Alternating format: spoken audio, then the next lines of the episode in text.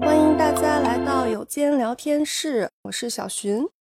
我是 Ziki。那我们今天推荐的这本书呢，它有两个译名，然后台湾的翻译的这个名字就是《不会切蛋糕的犯罪少年》。那我们这边的话，翻译版本叫做《少年与恶的距离》，有两个版本的翻译啊。这个翻译的名字其实挺有意思的，一会儿我们可以接着说一说。好，那这是一本什么样的书呢？首先，我在刚开始就是翻这本书的时候，我觉得这个作者他是一个就是逻辑性很强的人，整个他那个书的结构特别的清晰，而且我就是觉得好像就很符合那种不能说符合吧，就很像看论文呀，就是看作文的那种感觉。整个结构是很清晰的，而且我觉得它最难得的一点是，呃，虽然它里面可能讲了一些牵扯到理论这方面的，但我完全不会觉得枯燥，而相反还是挺吸引人去读下去的。由于某种特定的原因，我就把前言部分读了好几遍了。但是其实我觉得这个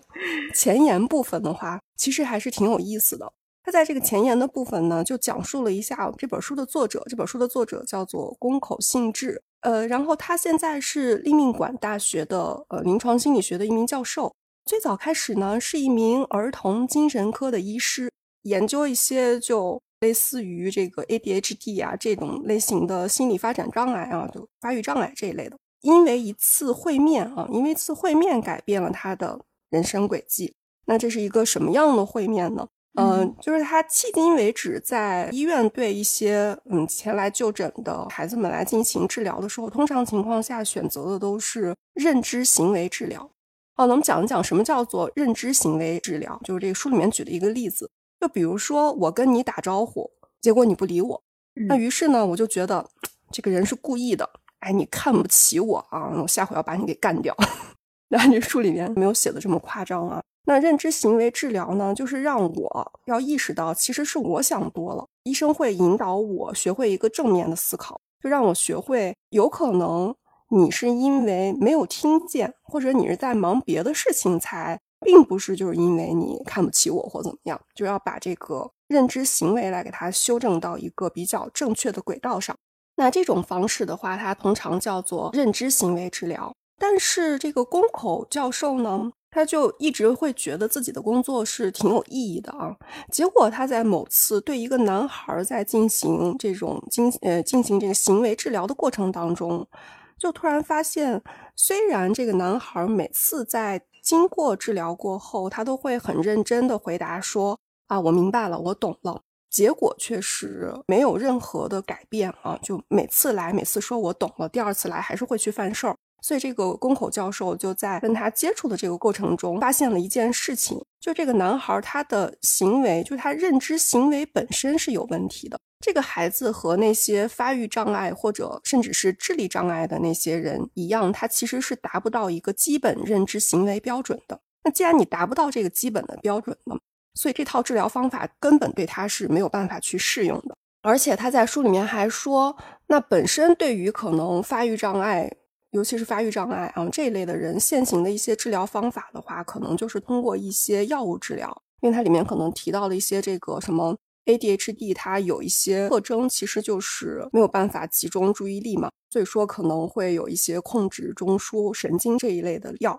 那最终解决方法的话，让他觉得其实某些意义上面而言的话是治标不治本的，所以他就产生了一种无力感啊，他就。毅然决然地辞去了这个医院的工作之后，进入了医疗少年院。那我们以下就简称少年院。少年院这个概念的话，大家就可以理解成，呃，相当于咱们的少管所。那我们具体就不做解释了。如果有兴趣的话，可以自己查一下。那以上是这个教授的一个心路历程。这个书籍的结构的话，就我自己在看的时候，我是觉得特别舒服的。看了以后，我就非常自然的去稍微总结了一下，因为就很像我每次上课的时候在讲文章的时候讲那个文章结构。然后这本书的话，它第一章其实是整本书的一个缩影，第二章到第四章它其实可以总结成是一些具体的问题以及会产生的一些外在表现。第五章它在承接前面的这种情况下，给出了一些有可能会导致的结果。第六章是分析了现行教育的一些问题，那第七章是作者在提出的一个具体的解决方法啊。而且我觉得他在第二章到第四章的这个过程当中，因为他一直在提及一些问题，几乎在每章的这个结尾的时候，他都要再重新的提及一下。我会在最后一章告诉大家一些具体的解决方法。就看这块的时候，我觉得是特别有意思的，就感觉好像那个作者在一个劲儿的告诉你啊，大家别慌，哎，有救有救啊，就一直在说这些事情。嗯，然后这个作者进入少年院工作之后啊。他就遇到了很多能颠覆自己以往认知的那些例子，然后他发现很多孩子的这个认知功能其实是普遍低下的一个表现的，可能具体反映在第一，不能做一些简单的加减法；第二，他不能准确的读出汉字，那这个汉字就是因为日语当中它其实也是有汉字的嘛，那他读不出来。然后第三的话，它就是没有办法按照这个图形去复制下来啊，就可能是一个简单的图形，让你照着它再画下来，它做不到。然后第四的话，它是没有办法即时性的去记忆一些短句的，就是说给他一些短文短句，然后说完以后你再问他，他可能是记不住的，就会反映在这些事情上面。这个的话，基本上就是我们前面的一些它里面的呃一些重点。第二章开始的话，它会更加具体的介绍了一些事例。那我们就把这一部分交给 Siki 啊，让 Siki 来帮我们介绍一下里面究竟出现了哪些例子。哎，大家也可以一起来想一想啊。无论是你看哪一个版本，然后它上面都会有一个非常清晰的一个图，就是切蛋糕的这么一个图，也是跟它的这个这本书的名字相对应上了。那个书的名字就是《不会切蛋糕的犯罪少年》。嗯，然后它里面讲到的一些关于这些孩子的那个具体情况的例子里面，第一个其实他就是说到了，呃，有一个画画的关于这个孩子们画画的一个问题。呃所谓的画画的意思，就是他给你一张有点复杂，但是不会说是像我们学素描啊那种图啊，它就是一个呃线条上来讲有一些复杂的那么一个图，然后去让这些孩子们描着这些图，然后去重新的画一下。什么样子，然后把它重新再画一下，是这样的一个情况。但是会发现，嗯，这些孩子们就是看着这些简单的线条，但是他们没有办法画的一模一样。就他们画出来的东西就是一种，比方说直线的，他们会画成一种曲了拐弯的，然后那个逻辑关系也是不对应的。这个让我想到了，我看我第一次看这个例子的时候，大家如果手上有这个图的话，可以去看一下，或者你直接在百度上去搜一下“不会切蛋糕的少年”，会出现这个图。然后我第一次看这个图的时候，让我联想到我们之前学那个遗传学的时候，遗传学里面有一个遗传疾病，一种基因导致的遗传病里面，就是这个孩子他看东西，所有东西他都是跟正常人不一样，就是他都是扭曲状的。我当时看那个孩子画那个图的时候，让我想到了那个遗传病，但我现在已经不记那个遗传病的具体名字了。他所有的东西都是曲着拐弯的，就有一点点像这个情况。嗯，这个是他提出来的第就是第一种情况，然后还有一种呢，就是我们这个书的封皮里面写的那个不会切蛋糕的这个少年。那什么叫不会切蛋糕？就是作者给了这些孩子们一张图，一个圆形，说你把它想象成是一个蛋糕，然后你要分给三个人，然后你怎么才能切？怎么如何切才能够达到三等分？然后这些孩子们首先拿起来的这个笔，先画的就是先是一分为二。这中间先切了这么一刀，嗯，然后他们第二刀的时候就会很迷茫，因为第二刀无论他怎样去摆，那都不会是三等分，因为你第一刀就画错了。不只是一个孩子这样，大多数的这些孩子们，他们都会出现这样的一个问题，他们不知道如何去把一个蛋糕三等分。然后，如果是我们现在自己去想的话，就大家在听的这个过程中，脑海中可以去想象一个圆，然后你如何把它切成三等分，给大家一点点时间可以去想一下。如果你想的过程中，你就会发现它其实就是一个奔驰汽车的那个标志。如果你画出这样一个图形的话，那就是一个三等分。最后呢，作者还提了一个，就是说，那如果是五等分呢，就会发现五等分的时候，这些孩子们第一刀是直接画了一个竖，就直接一分二为二；第二刀就是画了一个垂直的，那就是一分为四了。那么下一刀可怎么办？然后就会发现孩子们切的也是各种各样。有的会是直接在这个圆上面就竖着切三刀，但是这一点我想说的就是，如果你直接给我一个这样的图，让我来想如何把它五等分的话，我看到那个问题的时候，我那一瞬间我也是有点迷茫，如何把一个蛋糕五等分？在看这一瞬间的时候，我有点觉得我是不是也有这个问题？但是，但是我觉得你应该不会直接就是像他们那样去划线啊。对对，就他们第一刀的时候就很重要，就这个第一刀，你一定会纠结一下应该怎么去切。哎，我是斜着这样来一刀呢，还是怎么样？就应该会思考这些问题。对对，但是这些孩子们不会。对，也就是说，说到底，他们其实这些孩子他就是不具备这方面的认知能力，所以他们在少年院的话，少年院最终是需要这些犯罪少年们他们去反省，就是刺激他们，让他们去反省的一个手段。但其实他们根本不具备反省的能力，所以作者在里面就提出一个观点是：你或许在帮助他们反省之前。人们应该先来评估一下它是否具备反省的这样的一个智力。那这里的话，我们就可以稍微补充一下关于这个智力障碍的界定啊。其实我昨天其实有稍微的查了一下，我觉得好像这个现行应该是一个国际标准吧。我刚开始好像以为只是日本的，但是看了一下好像不是，就是因为可能咱们用的都是欧美的那一套，就是它叫韦氏智力估评量表嘛，所以可能它是一个国际标准。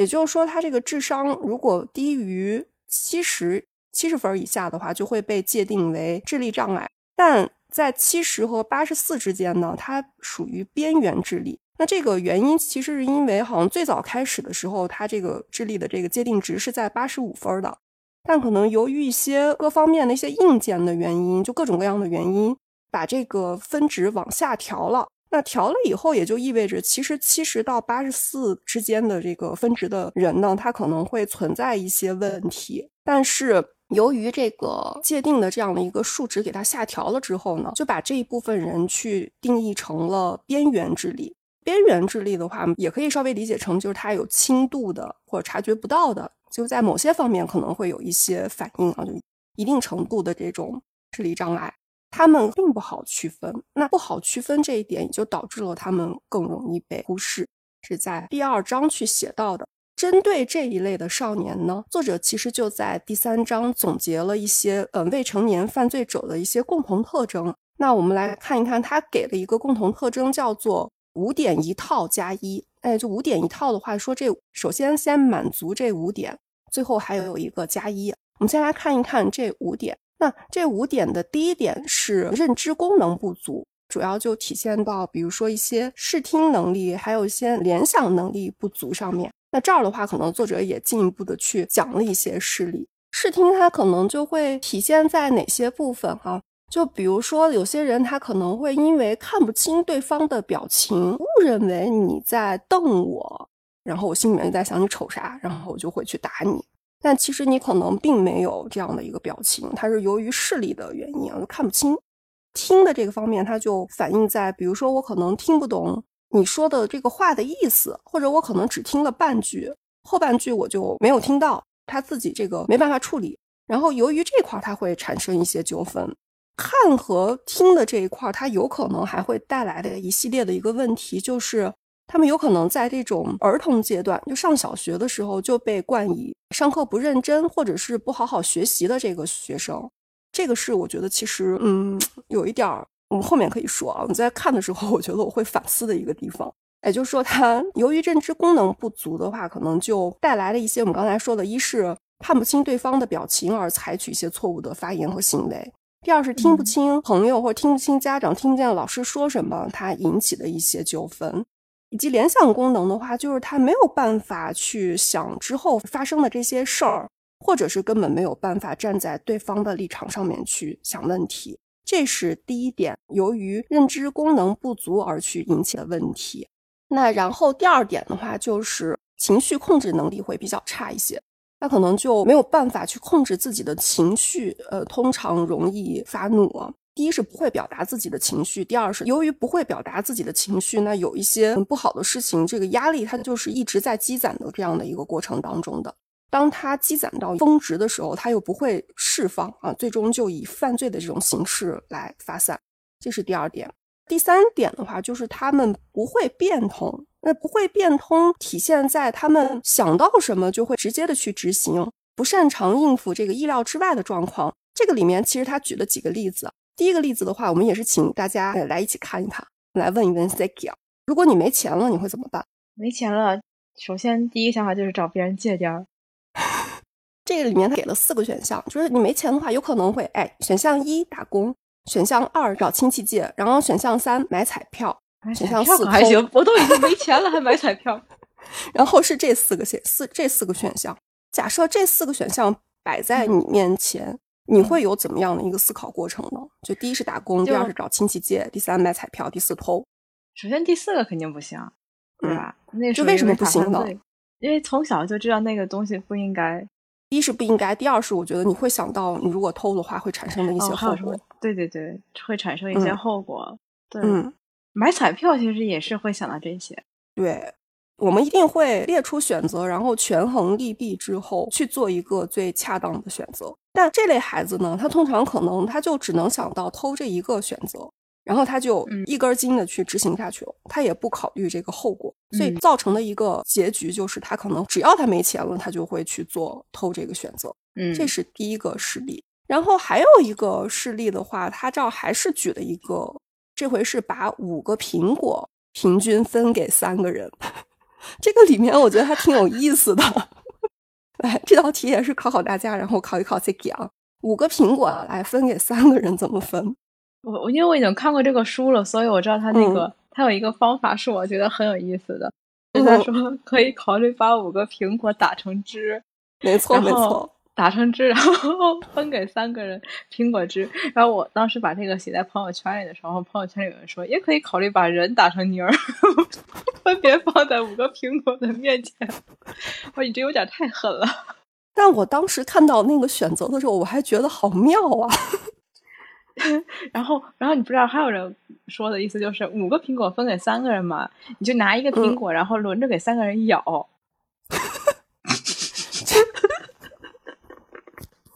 好，我相我相信这些人一定就是抖机灵的那种类型啊，是抖机灵的。然后问题是，还有一个人给的那个答案就是，你把他们都切了，切完以后啊，切完以后，然后就是一人拿一块吃，吃到最后剩下的就一人咬一口。哎，这个好像也是那个里面的一个选择之一，但他不是说他他也是切了，但他意思是把那个大的苹果你给它切成小块以后能够。总数加起来能够分给三个人的，对对对。那 那你刚才说打成汁儿的那个选项啊，我记得他在里面用了神经质来形容。对对对。哎，这个神经质就是有点外化啊。神经质这个词儿，你在日本听过有人跟你用吗？是那个新新对新电西子，嗯，就是写成汉字就写成神经质这三个字。有有有有说的，就是比方说说这个人特别的较真儿。嗯，对什么东西都比较敏感。对，我想说，我一开始是不知道的。就我有一次在那边做活动，我们正忙着呢，突然就有一个老奶奶，然后她就过来了，就非常想跟我们交流。然后她就突然自我介绍的时候，她加了一句，她说我是这个神经质。然后我当时就懵了，就这个这个词儿，它在汉语的语境当中就不太会用于褒义的那种场合。我觉得，就通常可能会大家说这人有点神经。然后就跟那个神经质会联系起来，就我因为他做了自我介绍，我觉得他肯定不是在骂自己，所以我就回去稍微查了一下，哦，就原来他是其实可能汉语语境和日语语境它有那个共同的部分啊，它都是指一些呃，比如说情绪容易紧张，或者是刚才说的那个在那种鸡毛蒜皮的事上会比较在意的啊，或者精神上面会有强烈不安的这一类的人。对，这是一个题外话啊，就刚才切苹果的那个例子会反映出来的。那他举的这些事例就说明了什么呢？就说明了这一类孩子，由于他不会变通，他就一根筋的去想嘛，所以他会有一个结果，就是很多的时候他容易把自己放在一个受害人的这样的一个位置上，就是明明是他伤了人，可能他会就很单纯的，因为他脑子不会拐弯嘛，就会觉得都是对方不对，所以才会做出这样的一个结局的。这是第三点啊，刚才说的。然后第四点的话，就是不恰当的自我评价，他是没有办法了解自己的问题，会过度的自信，或者是过度的缺乏自信。这里面就体现到，比如说一个杀人犯说自己是一个好脾气，自己是一个温柔的人。那作者在进一步问他说：“你为什么觉得自己是个好脾气的人？”的时候，他就说：“啊，因为别人那么说我的。”或者是由于自己可能比较善待小孩和老人，那他自己嗯没有一个准确的认识，通过一些乱七八糟这种条件来做的一个判断。最后一点的话，就是缺乏人际交往的技巧，不擅长与人打交道。通常情况下，在询问他们说你最不擅长的事情是什么的时候呢，基本上他们都会回答说学习和与人打交道。这是我们刚才说的那个五点啊，这五点配套的。我们再来稍微把它总结一下的话，第一点就是认知功能不足，第二点是情绪控制力差，第三点是不会变通，第四点是不恰当的自我评价，以及最后一点是缺乏人际交往技巧。好，那这个加一加一的那块，他说的是什么呢？还有印象吗？是说日语好像是说身体的动法作不协调自己的力量。对，不会控制力道，然后动作不协调。那这个大家可以去想象一下啊，他不会控制力量，其实是挺可怕的一件事儿。你说他如果要是力量很轻，还稍微好一点儿，但他往往会什么呢？就可能这个人，呃，这个孩子他就想，我就是轻轻的打你一下或怎么样，结果就把这个人一下给打死了，这个情况就挺可怕的啊。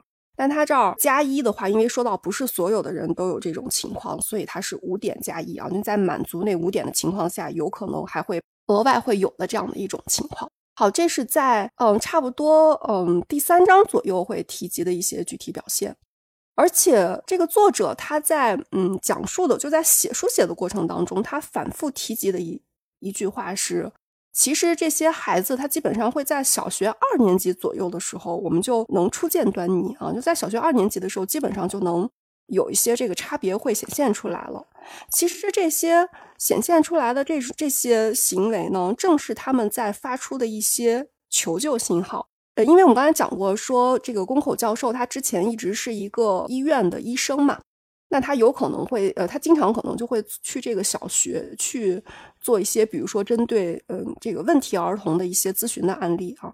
那他就会发现，嗯，总结一下这些所谓的问题儿童他有的一些特点啊，就比如说可能会有这个控制不了情绪，然后经常大吼大叫的学生，不擅长与人打交道的学生，无法集中注意力，然后容易遗忘东西。然后撒谎、没有自信等等等等啊，他总结了非常详细详细很多条，他就会发现这个里面其实有很多问题是跟我们刚才总结的那个五条加一它是重合的。也就是说，这个里面他想必可能有一些这个学生的话，他就会存在我们刚才说的这个认知行为，他可能基本就会有问题的这一类学生啊。那如果一直放任不管的话，就会引起非常严重的问题。嗯，而且它是分了三个层面来说。也就是说，老师如果在当下没有发现的话呢，他只会可能只会把这些学生当成问题儿童去处理。那如果家长没有发现，那他意识不到自家孩子的这个问题的话，他可能孩子就会成为被欺负或者是欺负的这样的一个对象，欺负别人的人或者被欺负的人。那如果放任他不管的话，让他们等他们进入了社会，在社会层面也没有人去注意到他们呢，那就最终就可能他工作做不做不下去。辞职了之后，那这一步一步的话，其实就走向了被整个社会遗忘的这样的一个深渊啊。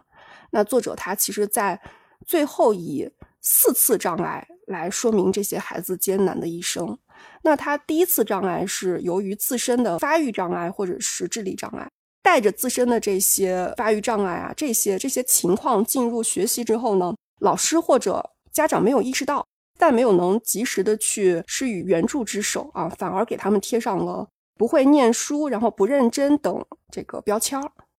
那等到他们犯了错，进入我们刚才说到这个少年院这一类的管制场所之后呢，教官也没有能发现。那教官他们可能会采取进一步采取更严厉的这个管制啊，就会让情况去恶化。等到他们最终真正进入社会的时候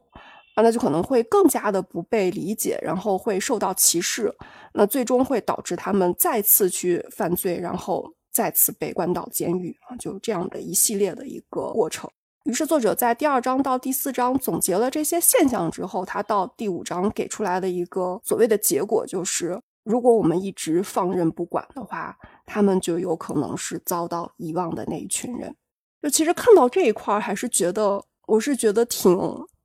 以前可能有他提到的一些，如果这个作者不提的话，我是不不太会往那个方向去想的。那是什么呢？就比如说他在这儿提到，因为刚才我们提到了一个关于那个智力障碍的一个界定，我在想的话，可能通常情况下，比如说老师或者是家长，他可能一般情况下他也不会去带着孩子去做这方面的检查。进小学的时候，我不知道现在有这相关的那种筛查吗？应该还是没有的吧。也就是说，他真的是有一些那种发育迟缓的症状体现出来的时候，可能家长才会意识到，才会带着他们去医院做一些检查。但刚才提到的，就是他智商介于可能七十到八十四之间的这一部分人，或者我们说可能有些轻度智力障碍的这些人呢，他有可能不太会被周围发现。以及作者他提出了一个观点啊，他说在班级中排名。倒数五名以内的啊，就倒数第一到倒数第五以内的这些学生，有可能啊，注意，只是有可能啊，不是绝对的啊，仅只是有可能，其实就是属于呃有一定的一定程度的这个智力障碍啊，就是或者是其他方面的这个学习障碍之类的这些问题。那这儿他还说到一个原因，就通常性，如果你被诊断为，比如说他被诊断为 ADHD 或者。L D A S D 就是我们呃常听的一些一些这种发育障碍吧，就这三个不是绝对的啊。但 A D H D 的话，它其实前身就是叫多动症嘛，但它不能光以多动症去命名它啊，就给大家一个词，你可以稍微的能对应一下。那 L D 的话，其实它就是学习障碍，就可能你在阅读、在听力、在哪方面它会有一些有一些问题。然后 A S D 的话，就是指那个孤独症或者是自闭症这一类型的啊。这只是大概的意思啊，不是具体的意思。我再说一遍，不要不要随便往自己身上套啊。这个问题一会我们在后面去说。如果被医生做了这些诊断的话，那家长他就会注意，老师他就会注意，啊，就甚至可能有些同学他知道的话，他也会注意。但是那些没有被诊断出来的这个学生，就我们刚才说到那种边缘智力，或者是刚才说到的轻度的啊。轻度这类学生的话，他就很容易会被忽视掉。其实他忽视掉呢，他可能在小学阶段就不断的通过一些问题行为来发出这个求救的信号。由于他是轻度的，或者他在外表上面没有那么跟就是普通的一般的那种平均值的学生有这样的一些区别的话，那可能就会让人认为他们不太需要去帮助怎么样的啊。而且这些人，我相信他自身他肯定也不愿意承认自己有问题。或者我觉得他的家长呀或老师，他也通常情况下不会刻意的去说的，他可能本身就会拒绝去接受帮助，直到他的一些行为一直累积，一直累积到最后一刻爆发的时候，可能他犯罪了，才会成为让周围的人去难以理解，说，哎，他为什么会做出这样的事？大家才会觉得很难以理解。但殊不知，其实他早在很小的阶段就已经发出了一些求救信号，而被成年人给无视了。所以作者他就在这个里面提出，他其实说，目前我们的这个教育制度，还有这个司法体系，小至每个人社会的氛围和做法呢，其实我们是完全把这群孩子隔绝在外的。在成长阶段就被忽视的这些孩子们，他长大往往的一个结局就是也会成为社会被社会中被遗忘的那群人。所以其实看到这儿的时候，我就突然有意识到，就我不是在骂人啊。我就突然想到，可能我们在小学的时候，我觉得也会碰见一种类型的人。当然，可能这样说会有点不太好，但我自己会觉得这些人可能有点笨。嗯，感觉哎，为什么这么简单的题他都做不对呢？但现在想想看的话，他可能或许会有一些问题或者是困扰。就比如说我们刚才说到了这个智力方面的，之前你不是问过我一个问题吗？你说那个看了这本书以后，你会不会对你的学生？有一个重新的审视，很想了解一下。作为一个学生的这个角度来讲的话，我只能说，好像回顾一下，似乎曾经上学的时候，身边也有这样的学生，就是老师上课的时候总会去批评那几个人，上课爱走神儿啊，几种类型吧。比方说，一种是上课爱走神儿，然后老师就会喊他站起来回答问题，他答不出来，然后大家就笑话。然后还有的那种是特别调皮的。上课的时候接话茬的那种，有那种孩子。然后呢，还有的是属于就是一声不吭的那种，也不捣乱，也不会接下茬儿，就是他就是跟那个小透明人一样。但是他的成绩总是班里最低的，然后老师也不重视他。然后就是如果有开家长会的时候，老师可能还会说他有点笨呐。然后我在看这个书的时候，我第一个反应就就是我发现我之前一直在想那个智力障碍这四个字儿，就突然我觉得智力障碍它有可能是在小学的一些初级的阶段就能反映出来的，可能他一些那种理解力或者是计算能力，他是不能够和同龄的孩子达到持平的。这一部分的人，所以我当时的第一感觉是因为我是大学这个阶段，所以我觉得大学这个阶段他应该在这方面不太存在问题。但我后来又想了一下，其实他有可能有一些人，包括我们自身啊，或许都有可能是有一些那种心理疾病，或者是甚至刚才提到的一些发育障碍是没有被人发现的。就比如说那个 ADHD，哎，因为 H H ADHD 这个字，我其实现在不太想说，我觉得它好像现在是一个新进的流量密码。ADHD 我刚才说过了，就是最早的时候对它命名就是多动症嘛，但其实它的那个机制还是相对比较复杂的。就因为网络嘛，可能有一些自身他真的患有 ADHD 的人，他会把自己的一些情况去分享出来，这样有一些人看到了，他觉得哎，我的情况和你有一部分的吻合。他可能就会产生怀疑，那他就有可能也去医院稍微的去检测一下啊。其实我觉得是挺好的一件事情。但现在还有一部分人的话，他可能就看到了这个能吸引人之后呢，他就刻意的也说自己是或怎么样。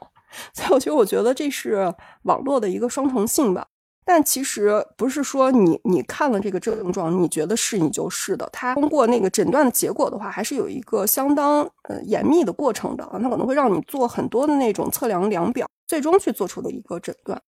因为 ADHD 它其实是跟那个在智力的这个表现上面是没有印象特别深。之前看过一个，哎，我喜欢看一个日本的综艺节目，它叫做。可以跟着你回家吗？叫一次一点某一点好像叫这样的一个综艺节目。嗯，那个里面当时就采访到了一个学生，一个女生，一个大学生。然后她是东京大学的一个女大学生。那个女生我当时印象就特别深。她在家里面好像就是她那个家非常的乱，乱的原因最后记者跟她去。呃，采访他，他就说自己其实是有这个 ADHD 的，然后他就是不能把这个东西给他收拾起来，他必须得放成这样，他才能够安心。然后我记得印象特别深，他当时说了一句话，就记者就说你很厉害嘛，说能考上那个东大。然后他当时说，他说我只有东大能考上，就这个话让我们烦，为什么？对吧？你就是一般情况下你觉得，哎，他好凡尔赛啊，但他具体没有解释，我不知道是就是由于可能是不是东大他提问的一些。问题的方式可能是嗯没有那么常规，不像那种常规的，还是怎么样？我就具体不知道了，因为他在节目节目里面没细说，所以你可以知道他其实在这个学习能力这方面的话，可能是没有那么特别大的问题的啊。所以我觉得可能有一些这种类似于我们说这种发育障碍的话，它有可能在成长阶段是一直被人去忽视的。那被人忽视，没有去经过一些调整的话，可能会产生一些误解。这是我说到的。但我的学生当中究竟有没有存在这样的人，我就不知道了。那因为按照我目前的一个看法来看的话，我觉得他们可能就单纯的是对这个专业不感兴趣吧。我不知道是不是换成他们感兴趣的内容，他会学得更起劲儿一些。那你说这，比方说啊，就是我们看这个书的时候，我们会觉得说。呃，这些首先作者他写到的这些孩子都是已经在像一些那个少管所啊，或者是少年的那种呃治疗院的这样的一些孩子们的一个情况。嗯。但是你看到他里面讲到的那些内容，比方说他对于结果没有足够的认识，就对对于自己的行为结果没有呃预料，没有这个呃计划的能力，计对没有计划的不是没有计划的预判的能力，对。嗯，就是这些孩子，他对他自己做了这个行为之后会产生什么样的结果，他没有这个预判能力。对，那这个情况，我不知道说如何让这个孩子，就是一个正常的孩子啊，我们就说一个正常的孩子，他在成长的过程中，他是学是这个技能是学习到的呢，还是说他天生就会有的呢？就这个，我其实在看这个书的过程中，一直是有这种类似的问号的，就是包括他作者提到的，比方说那个五加一的那个情况。我就在想，这些东西是说每一个孩子他在我们在成长的过程中逐渐学到的技能，还是说我们与生共本能的那些技能？我觉得可能前者更大一些，就是学到的技能可能会更大一些。我为什么要说这句话呢？大部分天生的，小部分训，对对训练的。我我同意，我同意这个说法，就是大部分是天生的这个训说法。对我为什么要说这句话？就是说小的时候他是这种情况，对吧？然后他可能遇到这些问题了。我举一个最近发生的一个例子，大家都知道日本那个舔寿司酱油的那个小孩的事情吧？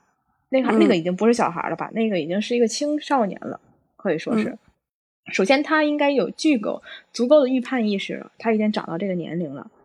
嗯，对吧？那个孩子多大？我忘记了，应该还没有上大学，是中高中中学或者高中生的样子。然后他在回转寿司店里面去舔那个酱油，就大家公用的酱油瓶，还有舔那个寿司是什么东西的那些东西哈，然后又放回去，然后把而且还把这个东西传到了了视频网上。然后呢，这个造成的近达多少？应该上亿了吧？上亿日元的那个赔赔偿金，就是家长要去付的那个赔偿金。然后我记得当时我同学、我朋友就跟我聊这事情的时候，就说他为什么要做这种事情呢？他就他没有想过后面的后面会产生的结果嘛？我觉得他就是因为没有想到过后面产生的结果，他才会想去做这件事情。嗯，所以就很像这本书里面有提到的，就他对他自己的这个行为产生的结果没有足够的预判。就是对于这个孩子来讲，他应该是知道，如果我杀人的话，一定是犯法的，我要受到一些刑事上的一些惩罚。如果我成年了，我可能要面临着死刑这样的情况；如果我未成年，我可能还能轻判一些。就是有一些孩子是有这样的一个，当然这种这种预判也是挺吓人的。就这种放到后面 放就放一放哈，不是这个意思。那对于这个这些对于杀人这件事情的话，他有这样的预判，但是他舔这个酱油瓶子的时候，他没有对于这个行为导致的结果有足够预判，他只是觉得一个好玩儿。首先，如果你不上传到任何平台，你只是这样做了一个行为，跟朋友逗着玩儿，这是一个结果，对吧？一个结果，他可能是觉得好玩儿。如果是我自己的话，我会有觉得有什么结果，就是。店里面一定是有摄像头的，我这个行为很可能会被摄像头录下，那么店长很有可能找我要一些索赔或者是批评之类的，这个是我能想到的一个预判。然后呢，再说第二个预判，就是你传到网上这个行为所产生的另外一种预判。所以我在想的就是，这个事情究竟是说他是天生的还是后期学习的？是我在看这本书的时候一直在想的。如果说这个东西是应该靠后期，在后期学习和训练的过程中慢慢的加深的的话，那么就是他没有得到足够的这个训练的环境，还有训练的方法。就是我感觉啊，我觉得他的那个就是书里面提出的例子，跟你刚才说的，他还是有一定的区别的。这个书里面提到提及的那个没有预判能力的话，他是完全不具备这方面的能力。而所有的那个训练的那一部分的话，我觉得是让他能意识到他有多多严重的影响、多严重的后果，和你完全不具备的话，可能他是不太一样的。就你刚才说到的那个，就是舔寿司的那个男孩，因为咱们没有具体了解过他这个一些呃一些思维的背景啊，我在想，或许他有可能他不是不知道会发生什么，而是他可能自己没有意识到会严重到这个地步。就比如说，因为现在是一个短视频，嗯，就是横行的这样的一个时代，有可能他，有可能他刷到了一个视频，就是比如说在外国，然后某个网红他也这样做了，结果他得到的一个后果就是，他得到了一个结果吧，他得到一个结果就是，比如说关注的那个粉丝暴涨，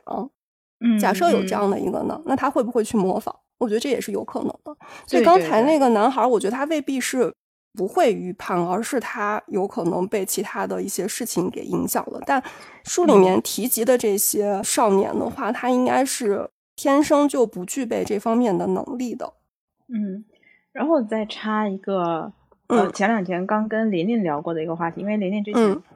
她不知道这，她现在在做就是特殊儿童教育，然后她接触的那个特殊儿童，就是我们这本书里面提到的一些，比如说她她跟我讲过，就是。比方说，我们刚才有聊到多动症行为的，或者是理解能力有偏差的，或者是语言上有问题的等等。就是刚才小熊有提到说，有没有这样的一个系统的评判什么的？就我不知道国内是怎样的，就日本是有的，就在日本是有这样的一个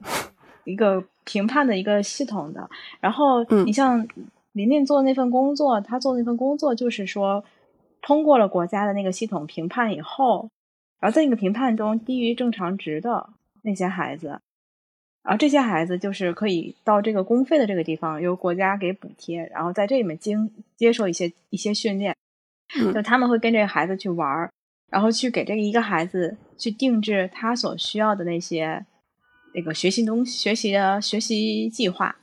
然后他跟我说，大部分的孩子都会在这一年里面通过训练之后达到他需要的那个标准。然后这个孩子，因为他是学龄前嘛，等这个孩子从他们这里面毕业了以后，基本上大部分孩子都会顺利的升到正常的学校去上小学。嗯，所以他是一个可以通过训练，就是有有大部分的可以是通过训练来对来来变好的。所以我觉得他这个作者的其实，其实他提出的一个观点不就一直是这样吗？就他包括后面去想到写写的那个方法，他他这儿写的碰见的这些嗯所谓的问题少年们，他们都是没有在一个恰当的时期被纠正，那就一直没有被发现，然后一直大家都忽略他了。等到出现问题，你想要再去调整的时候，就比较困难了。而且他刚才我觉得这个。小学二年级也是在那本书里面被反复提及的一个时间段，嗯。嗯。嗯嗯，对，也就是他稍微总结一下的话，就是说，其实未成年的这个未成年人，他嗯，无论是生理还是心理发育都会更加的不成熟，他也就更容易就因为一些冲动的行为而做出来一些这个不好的行为啊，那。通常情况下，传统的观点就认为，针对这个预防未成年犯罪呢，我们要加强的是德育教育，是吧？就是要引导引导孩子树立一个正确的价值观。而且在另一方面，在那个教学阶段的话，他比较推崇的就是这种赞美教育啊，要增强孩子、增加孩子的自信嘛。但作者其实在这儿提出来一个问题是，其实传统的方式有非常严严重的不足之处啊。第一。我们要需要增强孩子的心智能力，但传统方法它只它只强调了这个心，也就是德育这方面的一个教育，而关于智的这一方面的不足，其实它是被忽略了。就大家可能有有的时候就没有意识到，他犯罪其实是由于智这方面不足。那以及他后面还提出来就表扬呀，然后。倾听这种方法呢，它其实是可以应应付一时之错的，但从长远的这个角度上面来看的话，不是解决的一个根本方法啊，而且反而会把这个孩子的问题一直拖延下去。我记得他印象特别特别深的是，里面他提了一个举了一个例子，就比如说我们要是对那个就是学习不好，这学习可能各科都不好，我们要找他的闪光点去表扬他嘛，就表扬他说你跑得快，然后你体育好，你虽然学的不好，你体育好，就你你。这样夸赞对方的话，能让他稍微有自信，但其实根本不能解决他不会做题的这样的一个根本问题，就是问题是被掩盖的。我觉得这块是，嗯嗯，我挺赞同的地方，因为我一直觉得这个表扬教育，哎呀，反正我好难呀，我好难呀，就是赞美表扬，哎呦，好难呀。就我我觉得有些情况下，你要怎么去找一个。你要怎么去找一个方法去去赞美对方？这个真的好难呀。然后，而且他后面就提出来了嘛，他说其实对学生的那个教育教导的话，应该分三个层面。第一个是学习啊，然后第二个方面的话就是身体。那身体方面其实就是一些嗯体育运动啊，就身体协调性这方面的。然后第三个层面的话就是社会，还有嗯尤其是人际关系。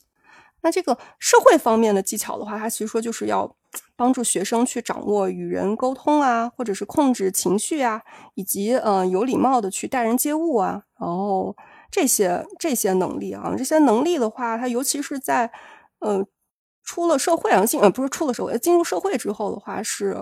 为了生存是必不可少的一些能力。那提出提到一点，作者提到一点的话，他说现行教育的一个问题就是我们好像基本上没有针对这个社会层面啊，就人际关系这一层面的一个教导及帮助。而我们当今的时代的话，恰恰是处于啊，就说第三产业盛行嘛，第三产业盛行就服务业一些产业盛行的这样的一个时代的话，那恰恰是考验人际交往，就考验考验人脉的这样的一个时代啊。但在这一块儿，它没有经过一个比较良好的学习，再加上现在由于网络的话，其实以前那种必要的可以去练习的一些场合，它也减少了。这是作者提出来的一些啊，况且这些情况。比如说，就是以刚才说能够被确诊的一些什么 ADHD，它的那种发育障碍的话，最常见的一个处理方式就是我们刚才说会开一些，比如说那个抑制嗯中枢神经的这些药去调节啊。那况且像一些就刚才说到 LD，LD 是学习障碍嘛，学习障碍或者是我刚才说的那个边缘智力的话，这些他可能几乎就意识不到，也不会去医院就诊啊，所以。嗯，就导致这些学生更不容易被发现，再加上他一些排查，由于比如说类似于智力排查，它可能是没有那么精准，不免里面会有一些所谓的漏网之鱼，就综合起来的话，就很容易会产生一群被大家忽视的人。前六章叙述完了以后呢，在第七章就提出来说，其实这些问题是可以被改变的，而且每天就只要五分钟。那这一块他具体提出了一些方法啊，就这方面就交交给我们 Ciki 了。具体都有什么样的方法呢？你比较有印象的？看最后一章的时候就想说，好想去买一本他写的那个书。他他是在最后这一章里面介绍了一本他这位老师他自己出的一本书，对吧？嗯，就是每天五分钟去对去训练的这么一本书。我当时第一反应是哇，好想去买这本书。虽然他在里面打了个广告。然后有一个我觉得特别好玩的一个方法，就是一个关于情绪的，就是让孩子了解情绪的那样的一个实验。然后那个情绪实验是说，比方说你在家里面可以准备不同的这个饮料瓶，空的这个矿泉水瓶，嗯，然后可以准备一个大的两两升的那种大的水空水瓶，然后其他的可以是五百毫升的那种，然后给每一个瓶子那个标签就写不同的标签。比方说，拿一个五百毫升的瓶子写上一个开心，然后再拿一个五百毫升写上悲伤，然后再拿一个瓶子写上快乐啊之类的，然后在那个两升的那个瓶子上面写上愤怒，就是把情绪对应了不同的瓶子，然后之后再给这些瓶子里面啊灌满水，然后他把这个灌灌满水的瓶子，呃两升的那个是灌满的，然后五百毫升的那个表表示快乐的那些情绪呢，就是没有水的。所以是比较轻的，然后把这些瓶子呢放到那个呃袋子里面，让孩子去去拿着，让他感受不同的情绪的时候那个不同的分量感。然后其中有一个最有意思的一点，就是他把一个两升的那个表示愤怒那个瓶子，然后交给一个叫让孩子去提，然后再从那个袋子里把两升的愤怒拿出来，问他的感受是怎样的，然后孩子就会说说是变轻松了很多，然后他呃老师就会说这就是愤怒的力量。就是当愤怒从你你的身体里消失，或者说当愤怒离开的时候，你就会感觉到很轻松。然后在这个空袋子里面，如果是装入了表示快乐的瓶子的话，它很轻嘛，所以它就没有什么负负担感，没有那种负担感。就是来用不同的重量去感受，同时他还会让那个孩子去想，假如说这个两升的呃表示愤怒的这个瓶子哈。如果你把它砸到了一个人的身上，或者别人砸到你身上，你会有什么样的感觉？他会说，那会感觉很疼。然后说的那么大一个瓶子砸到身上很疼。他如果我这样慢慢的递给你呢？他说那能接得住。他说这就是对于情绪的不同的处理方式会引起的不同的结果。我觉得他这个游戏还是挺有意思的。呃，无论是对于这种有问题的孩子也好，我觉得还是。就是孩子从小的时候就可以有这种训练，就他这本书，我觉得无论是对有问题的孩子还好来讲也好啊，还是一般的孩子也好，嗯，这些小训练都是挺能达到一些这个这个训练的一个效果的。对，起码能让我们从小就能知道每一个情绪它对应的分量是怎样的。就你处理一个愤怒的情绪。换句话说，就是你把这个愤怒哈转化成某一种力量，然后丢给对方的时候，就那种感受给对方带来的后果，其实就是通过他这个游戏就能够达到这个呃训练的一个效果。这是我印象最深刻的。其实还有好几个小的训练，包括比方说让那个孩子们去写那个数那个数，然后数到了某一个数的时候要停，然后再继续，那就是训练你能不能在做某一件事情的时候。踩住那个刹车，嗯，我觉得那几个都挺有意思的，就挺想去弄那本书看一看的。就感觉好像最后做了一个广告的样子。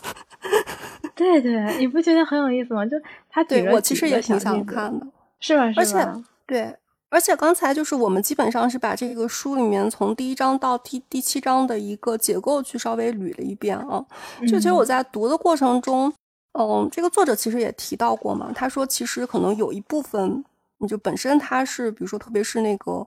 呃发育障碍或者这一部部分，刚才说到那些犯罪少年们，他们或多或少有一部分人有可能是家庭原生家庭是有一些呃问题的。所以我当时就在想，他后面虽然提出来了一些那个解决的方式啊，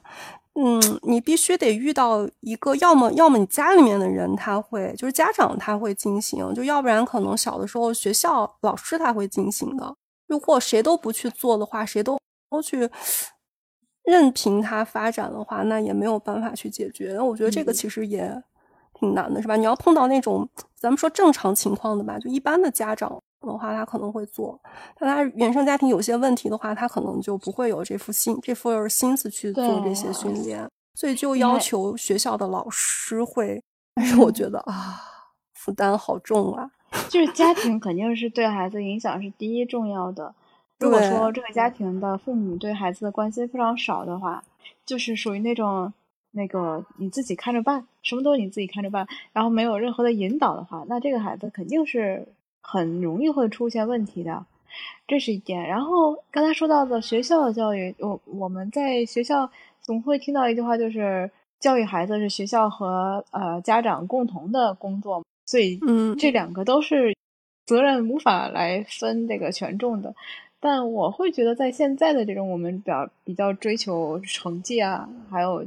比较卷的这些地区的话，你很难让老师能够对一个孩子的这些小的方面都能够关注得到。嗯，而且还有一个问题是，第一，可能就是有一些老师他有这份心，如果他要是花一些时间去做这方面的训练的话，我觉得没准会被投诉，也有可能，也有可能。第一是可能没有精力去做这些事儿，是的，嗯。第二就是反而说，嗯，把这些。啊，你第二个是啥？第二就是我刚才说的，有可能会遭一些遭到一些，反而会遭到一些抱怨吧。嗯，就是你这有这时间的话，不多交几道数学题之类的。对，对于其他的孩子们来讲，就有点不太公平。你要把这个时间单独的给他去做这这些内容，但那其实可以是集体性的嘛？对，一个集只能是说一个集体性的班会啊之类这样的，但是这个时间肯定是不够的。嗯，如果说他是有这个问题的话。但是不够的，还有就是，所以我觉得应该是更多的去做那种专业的，从事这方面工作，或者是从事这个教育的机构，或者是学校，把它单独的列出来。如果我发现了这样的孩子的话，就是及时引导、及时干预、及时的去把他引向正轨，所以他尽可能的让他离开现在的这个环境。我不知道这样说好不好，让他离开现在的这个环境，让他到他应该去接受那个训练的那个环境中去。可能家长不一定会同意这种情况，可能会觉得凭什么我们家孩子没有问题啊之类的，所以家长也要有这种意识，就是这个孩子他一定是他是有问题的，你要先承认这个问题，然后早接受这种训练，然后早日的回到正常的这个轨道上来。对，然后我昨天又看了一下，因为这本书它还有第二本儿，第二本儿的话好像就是更站在那种家长呀、老师呀以及社会层面的一些。做法，所以其实我还挺想看看第二本的。就昨天刚，昨天就稍微去扫了一眼，然后我看到它里面好像还提到，对，所以就 想看一下，还想看一看那个第二本。我想看那个电视剧，我现在就想看那个电视剧。哦，对，忘了说了，它还有漫画版和日剧版啊。就漫画版，大家嗯可以搜得到，现在应该是基本上能看到五本吧，它应该是第一卷。就是漫画的话，好像是分了男生版和女生版。就男生版现在在网上是能找得到的，就是已经有人做了汉化。书和漫画是完全不一样的，是吧？他就是会画的具体的故事，就他好像我昨天稍微看了第一第一话吧。第一话的话，他就是一个老师给了对面那个男生一个圆，说你把这个蛋糕三等分均分一下，就以这样的应该比较具体。嗯，因为它毕竟是漫画嘛，那漫画都给你写字儿的话，那 就不叫漫画了，是吧？它肯定是把那个故事的形式展现出来。嗯嗯。所以我就在想，它这个日剧会演成什么样子？但是日剧现在是暂时找不到，以上的话就是这本书的一个介绍啊。那在所有读完之后，有没有什么想要补充的感想？其实我们刚才也零碎的说到了一些啊，还有一些你有没有想补充的部分？我觉得我在看这本书的时候，嗯嗯，他作者提到了一点，就是说我们先要认识到这个问题，对吧？然后再去，然后再去思考如何去改善这个情况。然后他。他一直在强调，就是如何去帮助这些少年，如何让他们回归到正常的这个生活中来。嗯，我一开始看的时候，我第一反应就是说，我以前可能会不理解，不理解这些孩子他为什么要做这样的情况。因为这本书里面一开始提到了那个呃性犯罪的一些问题，刚好我们之前有看过那个呃圣母那本书，圣母那本小说里面提到的就是女主人公是被遭到是遭到过性侵。而且是被她呃高中学的时候从小一起长大的一个熟悉的男孩子，嗯，被他骗到了那个草丛里面，骗到公园里面，然后被性侵的。然后我当时在看的时候，就是从我之前看到现在来讲的这些书里面，我会觉得去就是加害者这边是非常可恶的，嗯嗯，然后这些犯罪都是他们引起来的。然后他们应该受到更严重的惩罚，或者说说他们对他们的惩罚更严重，才能让以后的人知道不不敢去做这件事情。所以我是可以说是这本书是我第一本看到的是从呃加害者的角度去写的一本书，描述了加害者他的成长过程啊，他的一些问题情况。所以让我 我在看的时候就会想，那那个。圣母里面的性侵了那个女主人公的那个男孩子，他是否也是有这个问题的？是否他也是？因为毕竟那个那是本小说嘛，确实那个原生家庭好像也是挺那个啥的那那种原生家庭。包括我看我在思考的一点就是，我们经常前一阵子话题比较多那个痴汉的那个行为，呃，偷拍呀、痴汉的这些行为，我当时在看的时候，我就说这个事情就是宁可错杀。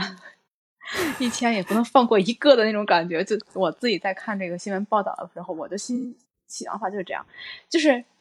那个你别说你拿出来，就是我这是假手机也好，怎样也好，我觉得都你只要有这个目的，就应该受到惩罚，而且惩罚要要严重，这样的话才能警告那些也有这种想法啊，甚至是想开开玩笑的这样的人，让他们不敢去这样做。有的时候我会觉得，在日本去做那种被误认为痴汉是一件很不开心。一个社会性问题的时候，我反而会觉得，就先让你们有这样的想法，就先让你们有这种随时可能会被当做是痴汉，而不敢把手轻易的拿出来，只能是紧紧的握着手机和握着那个栏杆。我觉得先做到这种程度，先让你们做到这种程度，对吧？然后后面的话，你们你们先知道这个手啊空出来了就有可能有问题的时候，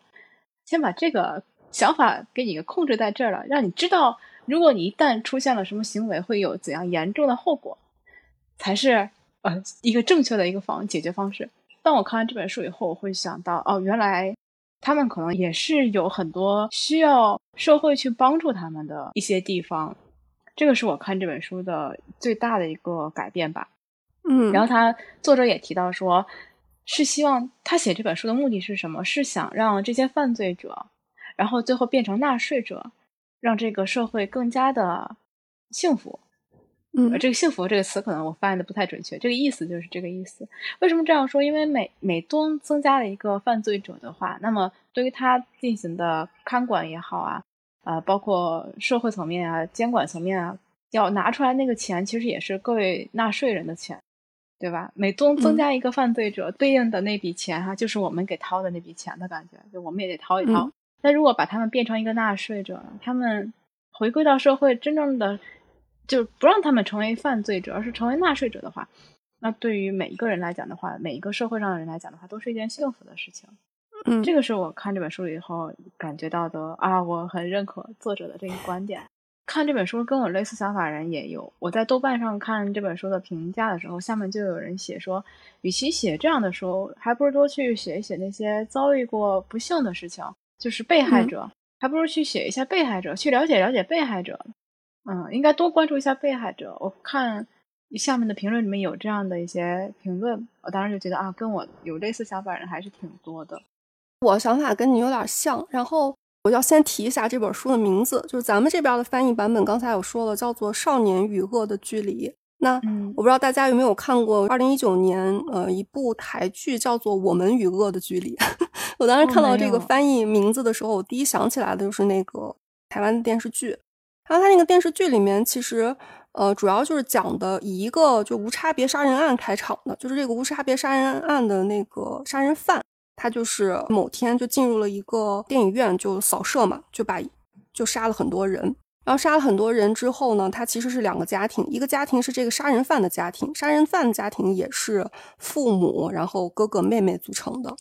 呃，另外一个就是在这个案件当中被杀死的一个小男孩的这个家庭，小男孩的这个家庭的话也是父母，然后哥哥和妹妹是这样的一个组合。所以基本上就是围绕这个案件发生之后的几波人的一些困境呀，或者是围绕他们一个电视剧啊。电视剧当中，就是杀人犯他杀了人之后，就马上被执行了死刑嘛，然后等于就没他什么事儿了。杀人犯的这个家庭，那剩下的人肯定就是成为了别人的攻击对象。嗯，所以这个妹妹。杀人犯的妹妹啊，她最终就是隐姓埋名。她其实是一个学习蛮好的人啊，那隐姓埋名的这个活着，就后面就讲着她，她刚好就跟嗯被杀死的那个孩子的母亲去产生了交集，他们在一个地方去工作，是讲了这一系列的过程啊。但我想说的是，在这个电视剧的过程当中，他其实有一个人物是律师，这个律师是要去帮那个杀人犯去做辩护的，是这样的一个律师。那想当然。想当然，这样的律师的话，肯定就会受到很多人的那个唾骂嘛。所以他确实在那个电视剧的就遭到了别人的攻击呀，然后反正挺严重的。然后我在最开始看的时候，我跟你的想法是一样的，我也是觉得杀人犯非常的可恶啊。就刚我们说到了犯罪的这一方非常的可恶，以及我那时候就挺肤浅的，我在认为这个律师在做辩护的时候，他是不是就是出于什么犯人也有人权，然后这样的一些说辞。然后就看那个电视剧的过程当中，我印象特别深。这个后面这个律师他就说出来了，他说他做这个辩护的原因是能让这个罪犯把他心里面的一些想法，然后把他一些这种经历去说出来。那说出来之后的话，有可能就能提供给大众一个范本，让我们更好的去进行反思。直至他说出来那句话的时候，我才突然意识到，哦，原来这其实是有一定的意义的。就当。在读完了这本书之后，我觉得就把这两者能够结合起来了，等于其实他们站的是比较相似的一个出发点，就不是说要去说他们可怜或怎么样，而是要把这些问题摆出来，让让一些潜在的因素能够被扼杀在摇篮之中，就能在很早就把它及时的制止住。所以从这个角度上面来说的话，我还挺喜欢这个翻译的名字的。啊，我说怎么一开始会想到这个翻译？因为我我没看过你说那部电影，是吧？哦我，当然我不知道他们有没有，是不是是不是那个作者采用的这个原因啊？我不太清楚。那个电视剧我记得挺有名的，就在那两年。电视剧里面其实没有写特别残酷的地方，它就是在讲述这些人在经历了这样一起案件之后，他们的一些生活轨迹的改变。以及要提及一句那个前几年的网络流传语，叫什么？所以爱会小药师吗？就是出自这部电视剧。对，其实还是挺不错的一本书。以及我也是想把他这个老师周边的书再看一看。我昨天甚至去查了一下这个老师的论文。哎呦，可要了命了！读这本书特别深刻的就是，我觉得他们大的那个框架，但你也没办法，大大的框架就是学校层面、家长层面和社会上层面，然后三方三足鼎立，就是三方势力都能有一个相对好的支撑的话，就能解决一切问题。但我每次读到这儿，我就觉得，嗯，想的很美好，是吧？就是你确实确实没有错，但是要达到的话太难了。这里是有间聊天室。我是 Siki，我是小寻，感谢你的聆听，记得关注我们哦，下期再见。